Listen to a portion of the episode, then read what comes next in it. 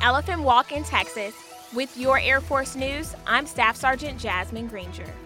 80 training aircraft shared the runway with 4,000 student airmen at Sheppard Air Force Base for one of the largest and most unique elephant walks in Air Force history.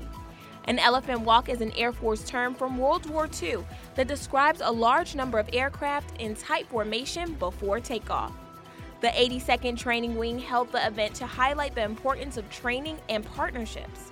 Sheppard Air Force Base is home to three of the Air Force's eight technical training groups, a Euro NATO Joint Jet Pilot Training Program, and the service's largest NCO academy.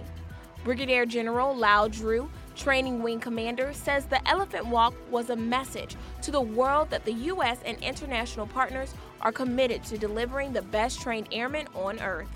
That's today's Air Force News.